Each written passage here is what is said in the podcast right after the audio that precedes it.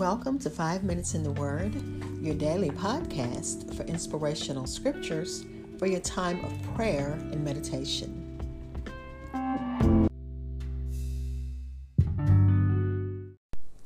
We're continuing Psalm 115, but let's begin with prayer. Father, we come before you, some of us with grateful hearts, some with so many needs, but God, we all come to you in a sense of praise. Um, some of the prayer requests a young minister in our community is seeking prayer for his wife and family. You know what the needs are. He didn't express what they were, he just asked for prayer. Also, um, two of our church members successfully completed surgeries. Surgeries, and one is a 95 year young lady. We pray for her. We pray for her health. We pray for all who've gone through surgeries right now.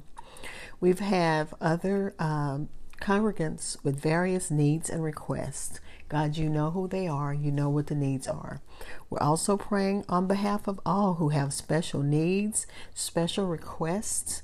Bless them in a special way. In the mighty name of Jesus, amen. Again, this is Psalm number 115, verses 9 through 18, in the New King James Version. The words say, the word says, O Israel, trust in the Lord.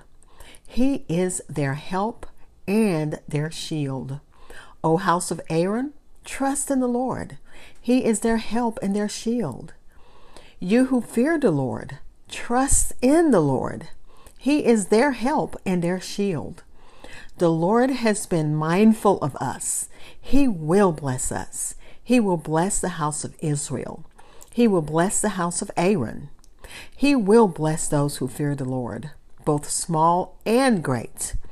May the Lord give you increase more and more, you and your children.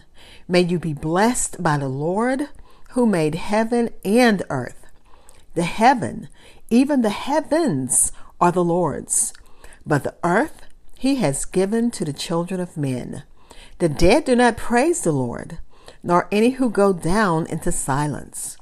But we will bless the Lord from this time forth and forevermore. Praise the Lord. Again, this is Psalm 115. I'll be right back. This again is Psalm number 115, verses 9 through 18 in the New King James Version, which titles it The Futility of Idols and the trustworthiness of God. And again, it reminds us that the Lord is our help and He is our shield. This is again a Hallel psalm, and um, it's sung by Jews for the Passover season. And remember, the commentary says that our, our Lord probably had this on his lips and heart just uh, during his own Passover celebration with uh, he sung this with his, his disciples. On the night he was betrayed and arrested and the night before the crucifixion. This psalm talks about uh, again it starts off remember if you remember it talks about the folly of idolatry the foolishness of idolatry the fact that they're worshiping something that's beneath them that they made with their own hands. And it should renew our trust in the true God and cause us to look to Him as our help and our shield. That's what it said over and over. It said it three times that God, you are, He is their help and their shield.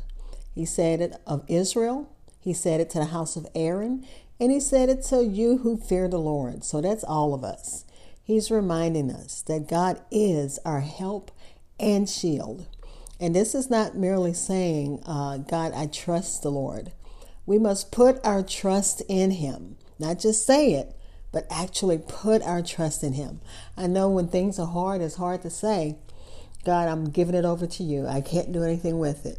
But that's what the scripture is saying. He's our help and our shield. So it's not just lip service saying I'm doing it.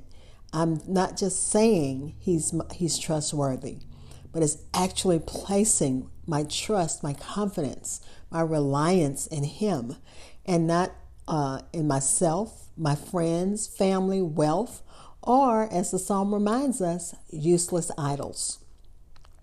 And uh, the, the commentary I read said the in the world of ancient Israel, many looked to idols, even for fertility and prosperity. If, and I know you can uh, kind of imagine that. They, uh, I remember some of the gods and goddesses that I've seen as we studied mythology, and most of them were grotesque looking things. But this is who these people worship. This is what, not who. This is what these people worshipped. These grotesque little statues. But uh, we trust the uh, true and living God. And God blesses those who fear and trust Him and who recognize that God, our God, Yahweh, is the source of blessings that's even extended to our children. And then it says, the voice of the dead can no longer praise, uh, can no longer be heard among the living. And we know that's true.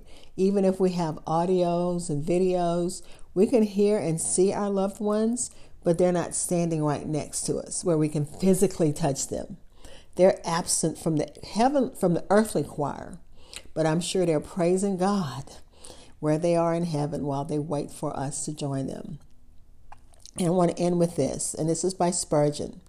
Though the dead cannot, and the wicked will not, and the careless do not praise God, yet we will shout hallelujah forever and ever.